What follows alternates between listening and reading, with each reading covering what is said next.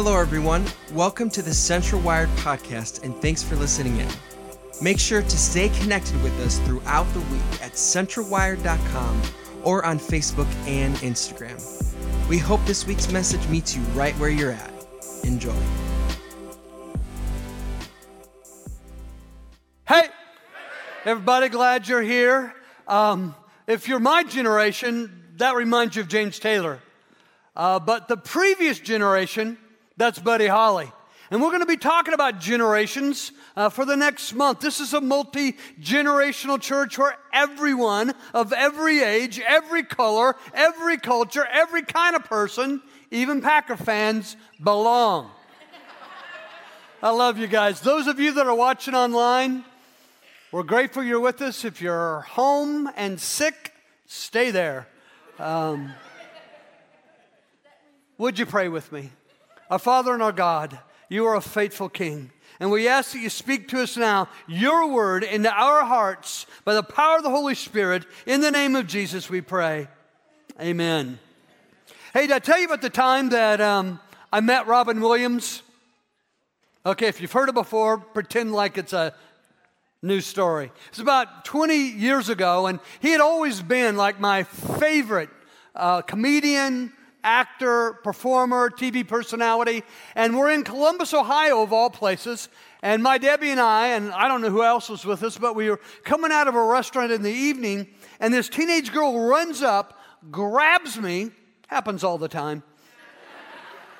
She starts turning me around in a circle, dancing with me, and saying, I just saw Robin Williams. I just saw Robin Williams. And I'm like, where is he? And she points down the street, walking over there. So I forget about my wife my friends. I take off running. And when I get to the corner, I can see him on the other side of the street about a half a block ahead of me. Now, I don't cross the street to follow him because that would be stalking. But I take off down that street, walking as fast as I can. If he looks over in my direction, I slow down, be cool. And then when he looks ahead again, I just book and we arrive at the next street corner at the same time together. He turns to the right, so I cross the street, come up behind him quickly, and say loudly, Mr. Williams. He, he turns around and he says, Hello. Have you ever known me to be speechless? I'm like, I think I was drooling. I don't know about but um, he waits kind of an awkward moment because in my mind, I'm going, this is my opportunity for a conversation with Robin Williams, and I got nothing. I mean, he's rich and famous. I'm a nobody from nowhere. I don't deserve to be in this moment. I don't belong. This guy is out of my league. And finally, he sticks out his hand, and we shake hands. And still, I got nothing. And finally, he was like, Well, it's a lovely evening, isn't it? He turns and walks away, and I'm like, You idiot! I told you that true story. Uh, my blundering and blithering with Robin Williams to share with you this profound statement that he once made. He said these words He said, I used to think that the worst thing in life was to end up alone. It's not. The worst thing in life is to end up with people who make you feel alone. So I thought, man, oh my gosh, I don't know about you. Have you ever been around people like that? They just kind of shut you out, make you feel less. Uh, have you ever been places that feel that way just to walk in them, just to be in them, that make you feel more alone? Well, that's one thing, one quality I never, never, never want to have happen here at Central Christian. This church, I mean, this is where we all, every kind of person, every culture person, every color person, we all belong to Jesus and we belong to each other. It may not happen any other place, not at work, maybe not at school, but here, here, this is the place, Central Christian, where we belong, belong to Jesus, belong to each other. Um, when I was in high school, my best friend's dad passed away. And this is the kind of best friend we played ball together, we double dated together. Um, he was like, in that time, an essential part of my life. And I mean, what do you do when you lose someone that you love deeply and dearly? And So I invited him to church. And I was surprised, it blew me away. He came and he sat through um, listening to a bunch of out of date songs being sung in an out of date way. He tolerated an irrelevant uh, message. And when he left, never came back. Now, by that time, as a teenager, I had already received the call of God to be a minister. And I just, in that moment, in that time, in that experience, I made a decision. If I ever got the chance to lead a church, it was never going to be like that one. It was never going to be a place where people who had real needs came, didn't find any help, didn't find any hope, and felt like they did not belong. I wanted this church. I mean, for the last 38 years of my ministry here, God has been forging this church into a dynamic community where everyone belongs. Every kind of person, every color of person, every culture person, everyone here finds unconditional love, unconditional dignity, unconditional respect. Now, this is a multi generational church. We got four different generations that come together at all of our different campuses. 10 different services a weekend. And I'm going to talk about generation. Next week is my generation. It's the biggest generation ever, the baby boomers.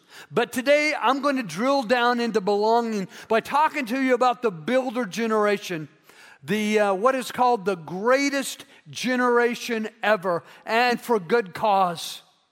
People born between 1925 1945, man, they ad- endured horrific ongoing experiences. Uh, the Great Depression, when 30% of the nation was unemployed. When the fertile farmland turned into a dust bowl, not enough food to go around. Hard, hard time. World War II unfolded. 80 million lives lost in World War II. But that generation, the greatest generation caught in food lines, fighting the World War, defeating Nazism, defeating imperialism. Literally, that generation saved the world. And when they came back from World War II, they built the U.S. They built our hospitals, our schools, our bridges, our roads, our national parks. And anything my generation has done is simply built on what the builders have already constructed in our behalf. Now, let me show you a, a picture of my favorite builders. It's my mom and dad. My dad recently turned 91. My mom will be 87 this coming month, and she weighs, I'd be kicked out of the will. No, let me give you a handful of words that define my parents and uh, other members of the builder generation. First of all, they're practical people. They spent much of their life doing without, and so they are very resourceful. You will not find any more empty cottage cheese containers on the planet than at my mom's house. They don't throw stuff away because there were times in their life when they didn't have anything. They know how to save money. They live in a very practical, thrifty way, but they're also very generous. They will give you the shirt off their own back. You're too young to know that. That generation Man, they would give you anything if you were, they may not have much. My dad grew up without electricity, without indoor plumbing, without running water until he's 21 years old. But if you were in need, man, they were right there to help you. They're also a very relational generation. When I was home recently with my Debbie at my mom and dad's house to celebrate my dad's 91st birthday, their favorite thing is just to sit down at the table, maybe a plate of cookies, cup of coffee and just talk. They're great listeners, but they're also great storytellers about the different significant aspects of their life. They just love to be together in relationship. They're very responsible people. They know how to work, they know how to get the job done. My dad is 91 and he still works a 75 by 75 foot garden. He works for 10 minutes, sits and rests for 10 minutes, still works more than I do. They know how to work, and they're very proper. They, they understand something that we've lost in the ensuing generations. They know how to be courteous. They know what it means to have manners. They know how to be polite. They know how to respect authority. They don't just give author- uh, respect to people who deserve it, they give respect unconditionally. And finally, they are loyal. Man, they have been loyal to their jobs like nobody ever ever since. Loyal in their marriages. My mom and dad this summer will have been married 70 years. Loyal to their churches, loyal to their work. Yeah, loyal to our, our country. Now, if you are a member of this greatest generation ever, the builder generation, if you were born between 1925 and 1945, would you please stand up that we could honor you and thank you for the foundation you've laid for all of us to live on? Would you please stand? We love you. We thank God for you. We're glad you're a part of this church. You belong. And I know many of you, you've been here longer than I have, and you've had to endure. You've been willing to celebrate all the changes that have happened in the way that we do church, and you've done it because you love Jesus and you want to see every single person He wants to bring here come here. And so we're going to celebrate the different generations over the course, of, and we're going to have iconic songs for each generation. But today it's the builders. And to illustrate, I'm going to take you into the Word of God, the life of Jesus, and introduce you to two biblical builders. Now, to do this, because here's what I see happening in this account written by a historian named Luke. I see God maneuvering, God arranging, God orchestrating to have people experience Jesus. In fact, it's what He's done with you today. He maneuvered in your week, He orchestrated, He arranged so that you would be here. And you said yes. Somehow you, you agreed with His movement in your life and you came to the place exactly where He wanted you to be at exactly the time He wanted you to be here so you could experience Jesus. Well, to see it happen in this story, I want us to get a, a bird's eye view of the Temple Mount in the old city of Jerusalem. Here's a picture, Google Earth. This is the Temple Mount, much as it looked like in the day of Jesus, except that's a Muslim mosque with the gold dome. That wasn't there in the day of Jesus. But if you could go about five miles south of this picture, you would come upon the sleepy little village of Bethlehem, a little village of shepherds where Jesus was born. In fact, walking down the five mile path from Bethlehem to this temple in Jerusalem is a young married couple named Mary and Joseph. And Joseph has in one hand, uh, actually, he's got one arm around his wife's waist, and in the other hand, he's carrying a bird cage with two doves. Now, this is an indication, this is a giveaway that these guys are poor, poor, poor. They got nothing.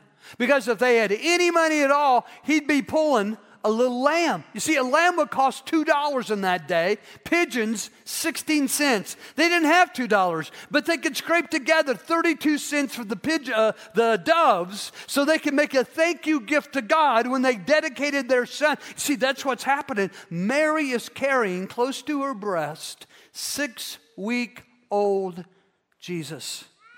Now, while this couple makes their way to the temple to thank God for their son and to dedicate Jesus to God, God shows up. If we could go just above the picture into a residence close to the temple, it would be the home of an old man named Simeon. Now, this is a man of God. And I don't know if he's praying, I don't know if he's praising God, I don't know if he's going through scripture, but on this morning, God speaks to him and says, Simeon, I want you to go right now. Don't miss your moment, man. This is number one item on your bucket list. Go to the temple now, and you will meet the Savior of the world. And so, man, he drops whatever he's doing. As Mary and Joseph, as we see them coming from Bethlehem to the temple, he busts out his front door and he's making a beeline for the temple, not knowing what God is doing, not knowing what God is arranging, not knowing what God is maneuvering. At the very same time, at the temple on that open white space is an old, old, old woman, over 100 years old. Her name is Anna, and all she likes to do is hang out on the temple grounds. I mean, she'll get so consumed with praying and praising God, she didn't even think about eating. And on this day, while she's praying, while she's praising, while she's worshiping, God gives her a nudge, whispers over her soul, and says, Anna, this is the moment you've dreamed of all your life. Go now, and you will meet the Redeemer of the world. Boom, she moves. And it's, for me, from that perspective, a breathtaking moment as Simeon, Mary and Joseph with a six week old baby Jesus, and Anna all show up at the same moment at the same place. And I think Mary's eyes kind of get big, and maybe Joseph steps forward as Simeon takes the little baby out of Mary's arms. Holds him. The force of the Greek language that Luke wrote in indicate that Simeon held Jesus close to his chest. Probably just breathed in that baby smell and rubbed his cheek against that little baby head. And then he lifted Jesus up to God. And Jesus was probably flailing and cooling. And, and Simeon says, Now I can die a happy man. I have seen the Savior. I have seen the Savior, Lord, that you have given the world. Now, obviously, this is the per- first public appearance of Jesus. It's his first appearing. And there's evidence in the rest of this account, and you can read it yourself when you get home. I love telling the story. Read it yourself in Luke 2. But there's evidence in the text that it also points to the next, the final, the second coming of Jesus. When, at that moment, whenever it is, we will be caught unawares. We won't see it coming. It won't be on our radar. But on that day, in the blink of an eye, the last trumpet will sound and the skies will be torn asunder. And there will be seated our Savior on a white stallion, his name on his thigh, fire in his eyes. And he has come to claim his church and gather us into glory with him forever in heaven, where we'll get to do what we love best with those we love most. So, anyway, we've got these two bookends the, the two appearings of Jesus, his birth, when he comes as God, this is God come to earth through human birth, a baby born to a virgin, fully God, fully man, and then his final coming, his second coming. But in between, in between, Jesus makes all kinds of appearances. I believe he appeared in your life this week. And in that appearance, he put his arm around you whispered in your ear to get you to this place at this moment, even for this talk, but most importantly, for you to experience Him personally and profoundly. You see, this is the essence of what's called the gospel. And if you're unfamiliar um, with our church or the Christian faith, here's the gospel in a nutshell Christ died, you know that, on the cross, but it was for our sins. When he was on the cross, you've got that image, you've seen that before. That was in your place. That was as my substitute. That was Jesus taking all the punishment due us for all our sin. The consequence of every bad thought, every bad behavior, every bad word fell on him so we would be free, so that we would not die. So the, the punishment that he suffered was so that we would be at peace at peace with God and have this inner peace that defies all understanding. And then three days later, God raises Jesus from the dead. That's Easter. That's victory. That's the ultimate, unstoppable, victorious power of God that we can experience. That's the whole deal. So when Jesus is risen from the dead, he starts making appearances. He shows up to his brother James, who didn't believe that Jesus was God. It's like, James, check out the scars, man. I'm back from the dead. Shows up to his mom. Shows up to small groups of people, like the 11 apostles. Shows up to huge crowds of people, hundreds and hundreds and hundreds. And I believe he shows up still. I believe Jesus' favorite thing to do is to show up and show off in our lives. Maybe you ask, maybe you wonder, how come those two older people, an old guy like Simeon and a really, really, really old person like Anna, how come they get to be the first two to see Jesus in his first public appearing? Why them? Well, Luke wants us to ask that question. Luke is writing this whole book, this whole treatise, this whole account of Jesus for one guy, his best friend, Theophilus. And he wants Theophilus to wrestle with that question just like he wants us to. Because there are traits within Simeon and Anna that made them perfect candidates to experience Jesus showing up and showing off in their lives. And when we when we integrate these qualities in our own lives, man, we just give Jesus free rein to show up and work everything together for the good. Show up with miracles, show up with wonders. Show up with His grace, show up with His mercy, show up with His power, show up with His peace, show up with His love, show up with His hope, show up with everything we need in abundance. So, let me just quickly give you, as I tell this story, the three te- traits that Luke uses to say, this is why these got it and uh, these guys got it, and there's a whole bunch of people that didn't. So you can get it, even if no one else does. Here's number one word. They are described by this Greek word dikaios, which is a person who genuinely lives by their faith. They live out their faith. If they say they believe it, that's how they live. They're not one thing in church on the weekend and another thing Monday at work. Monday at work, they're living out their faith. They don't just talk a good game, they walk what they talk. They don't, they're not all blow, they're show. They lay it all in the field for the Lord. They live their faith authentically. Number two, the second word, Greek word, is eulabes.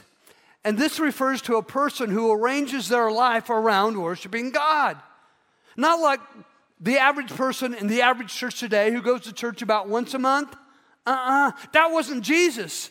Scripture says it was his habit, it was his pattern. He was in worship every weekend without fail because he arranged his life about being in worship on the weekend. And that was these guys. And that's true of you and me. When we make our lives all about worship, here Sunday on the weekend, that sets God free. That sets Jesus free to show up and show off in your life, to show up and show off in your finances, to show up and show off in your emotions, to show up and show off in your parenting, to show up and show off in your relationships. When we arrange our lives around the worship of our Jesus, He shows up and shows off in our lives. Here's the final word. Pros dechomai is a confident belief in the promises of God. That they, these guys just anchored their lives that if I live this way, God will deliver on all his promises. Ray taught us last week that if God says it, we believe it, that, that settles it. That's these guys. And that's why Jesus appeared to them first. That's why they got this moment. They weren't going to live. I mean, they were going to watch the crucifixion from heaven and weep with the angels when Jesus is slaughtered. They are going to shout and jump up and down when Jesus is risen from the dead. Oh, God, I didn't see that coming. That was stinking awesome.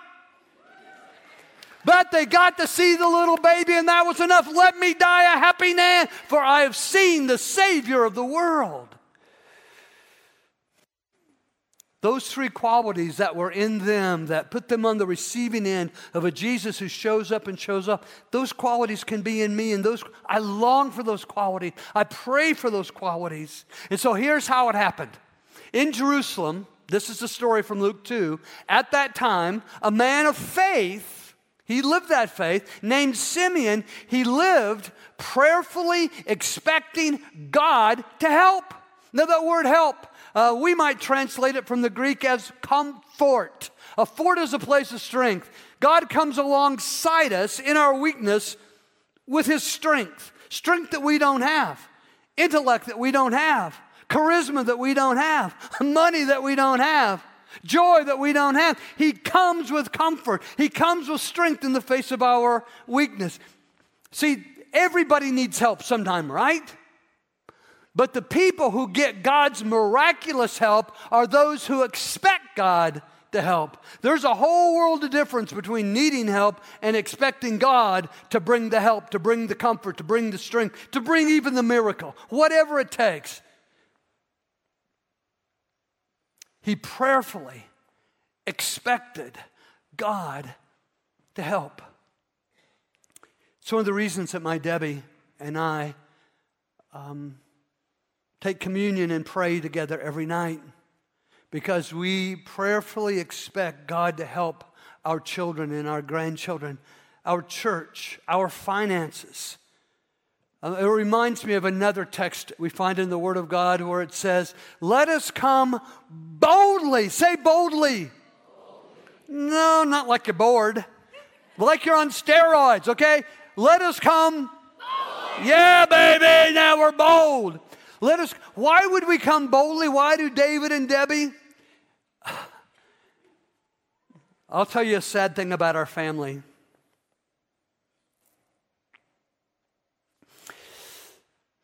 When we pray, after we pray, we have three oyster crackers for communion one for me, one for Debbie, one for our dog.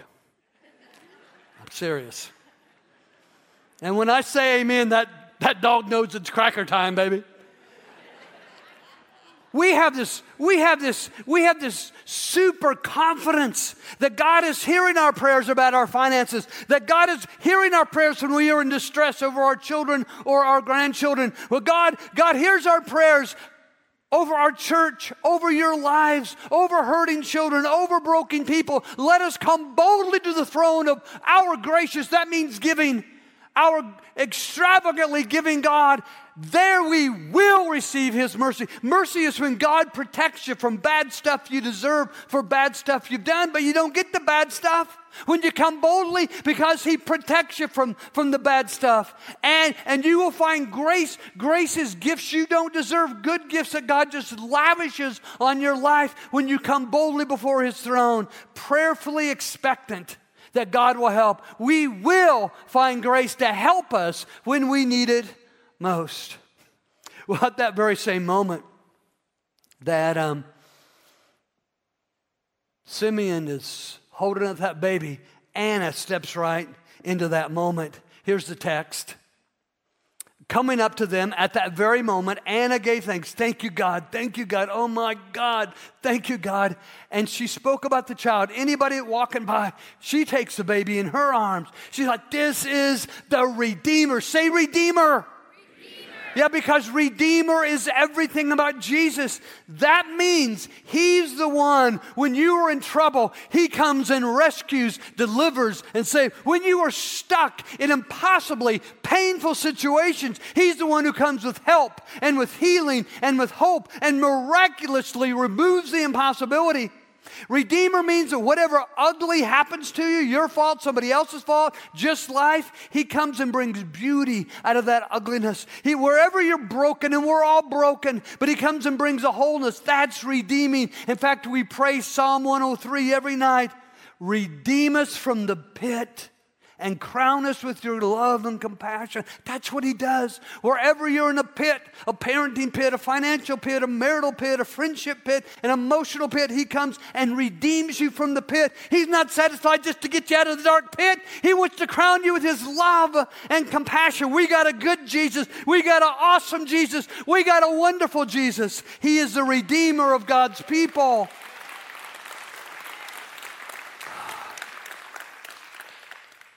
Now, something happens in this moment that I saw about a year and a half ago, the last time we were in Jerusalem. And I was approaching that temple site with other people from our church. I was at the base of it, at what's called the Western Wall, the Wailing Wall. I got my baseball cap on backwards in memory of CJ.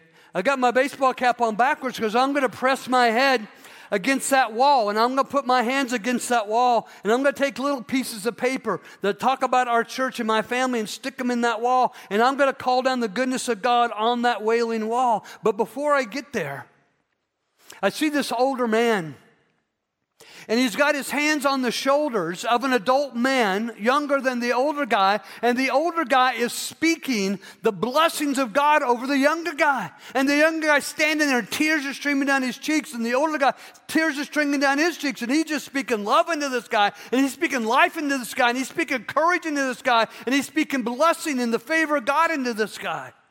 And I was just struck in the moment. I just stood there and watched. I know it was rude and they didn't care. They didn't know I was there because they were engaged in this moment. That's what happens in this text. That's what happens in this account. I believe that Simeon takes Joshua, the father of the six year old baby Jesus, and he just goes off on him, speaking the blessings of God and the favor of God, and speaking life and, and love. And then when he's done, he turns to Mary. And starts to tell her things are going to happen because of this six year old baby that has now been placed back in her arms. In fact, he climaxes his words with this statement Simeon said to Mary, A sword will pierce, say, pierce. Yeah, pierce. Scary, pierce. No way, please, no, don't say that. Pierce. A sword will pierce your heart.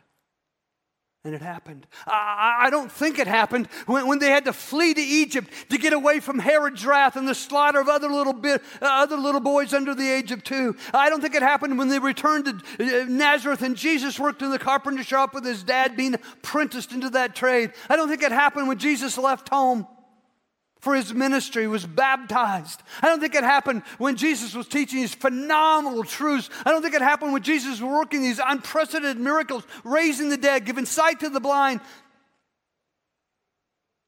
I think it happened. Not when the spikes went through his wrist and through his ankles, but I think it happened when that Roman soldier went over at the foot of the cross, picked up a spear, found that place right at the edge, right on the right under the rib cage, and shoved that spear right through Jesus' heart pulled that spear out. Out the wound came water and blood, irrefutable evidence that Jesus is dead.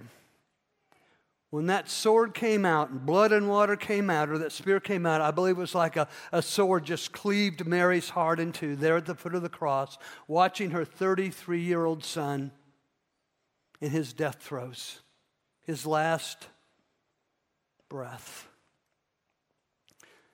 There is scripture that says Jesus had no place to lay his head. But when a victim of crucifixion died, they died like this, struggling for their last breath.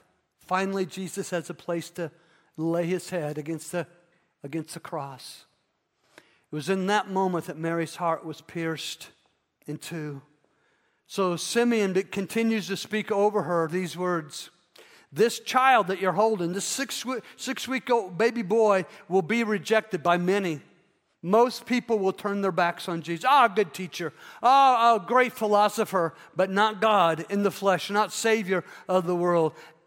And this to their own undoing. But he will be the greatest joy to many others. And the deepest thoughts of many hearts will be revealed. How is it that my deepest thoughts are going to be revealed? How is it that your deepest thoughts about Jesus are going to be revealed? It's like a, a, a, a sword is going to slice open your heart, and your deepest thoughts are just going to be put out there about Jesus. Last night, I had a 20 something young woman named Maria come forward at the end of my talk because her heart had been pierced. It was like the whole message was specifically designed for her. And there was all kinds of chaos last night and technical problems. But through all that mess, the Holy Spirit pierced her heart. And she and her brother, Luso, I remember his name because it's so unusual, went home with a, tons of scripture on baptism to come back next week and be baptized. But her heart got pierced. In fact, the very first time after the crucifixion of Jesus, after the resurrection of Jesus, that Peter gets a chance to pray, preach. He preaches this message that Jesus that was here six weeks ago, the one that you slaughtered on a cross, yeah, what of it? That was God's son. No way, way. And he gives them all the Bible proofs that Jesus is the Son of God. He said, and God on the third day raised him from the dead. Those words from Peter, look what happened. Peter's words pierced their hearts, and they said, What shall we do? And Peter said, Change your life. Be baptized, each of you, in the name of Jesus Christ, so that your sins are forgiven. I was praying with Maria down here. She's, All my sins are going to be forgiven. Yeah, not just that, but your guilt and shame are going to be cleansed. You're going to come up out of that water next week, a brand new young woman. A brand, she, guess what? She has a six week old baby son that she named Matthew, which means gift of God. But she just felt like this story was her story, and she wanted Jesus. Your sins are forgiven, and you will receive the gift of the Holy Spirit. Now, I've got some, some of my friends being baptized today. And a part of what the big benefit of what they're going to go through is that they're going to receive the Holy Spirit of God. And that's how you live your faith authentically. You live what you say believe, not because you're so smart or so, so talented or got it in you, but because the Holy Spirit enables you. You're able to anchor your life to all the promises of God by the power and person of the Holy Spirit living in you that you receive at baptism.